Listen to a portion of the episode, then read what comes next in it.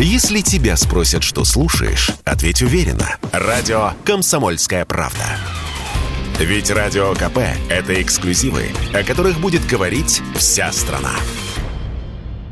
Обеспечить все российские школы государственной символикой распорядился премьер-министр Михаил Мишустин. В конце прошлой недели он подписал постановление об изменениях в госпрограмме развития образования. Еще об одном нововведении объявил министр просвещения Сергей Кравцов. С 1 сентября 2022 года во всех школах по понедельникам будет исполняться гимн страны, а также подниматься государственный флаг. О том, насколько актуально такое нововведение, Радио КП спросила историка, маму школьника и педагога. Слово доцент доценту финансового университета при правительстве Российской Федерации, кандидату исторических наук Сергею Чуеву вопросами патриотического воспитания, исторического образования нужно заниматься вплотную не только с первого класса школы, но еще и с детского сада. Понимание о добре и зле, где есть многовековая история, где есть свои герои, антигерои. Безусловно, в игровой форме, в форме каких-то, э, так сказать, рассказов о истории. Это необходимо транслировать детям на всех уровнях воспитательной работы, в том числе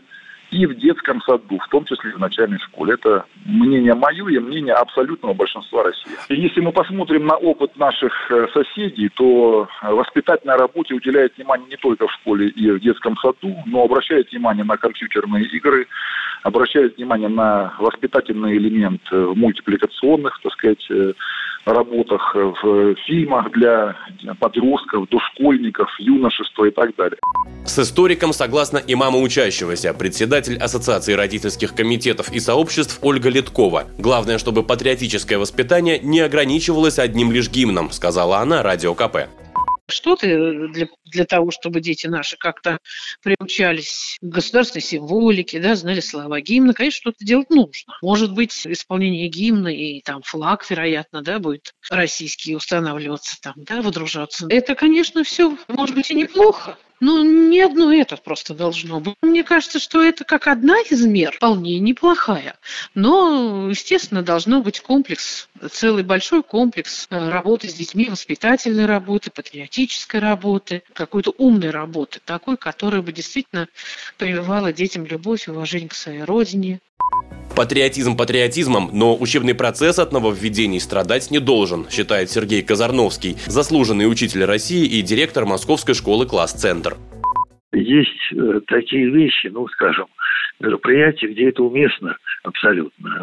А если это превращать в каждый день, чтобы дети, ведь это надо прийти там за 30 минут, выстроиться на площади перед школой, а школа у нас огромная, всех не построишь, это будет как обязаловка, это будет вызывать, наоборот, негативное ощущение у ребят. Есть разные школы. Одно дело маленькая школа, у меня есть пять корпусов, и есть маленькие дети, есть старшеклассники.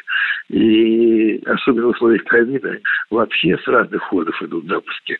Если мы будем это делать, мы же вообще сорвем учебный процесс. Поэтому пусть каждый шагает как хочет. Здесь обязаловки быть не может. Идею обеспечить школы госсимволикой и начать традицию поднятия флага озвучил воспитатель Артека Вячеслав Антипов на встрече президента Путина с педагогами и учениками в августе прошлого года. Президент инициативу поддержал и добавил, что профинансировать ее можно из государственного бюджета. Василий Кондрашов, Радио КП. Радио «Комсомольская правда». Срочно о важном.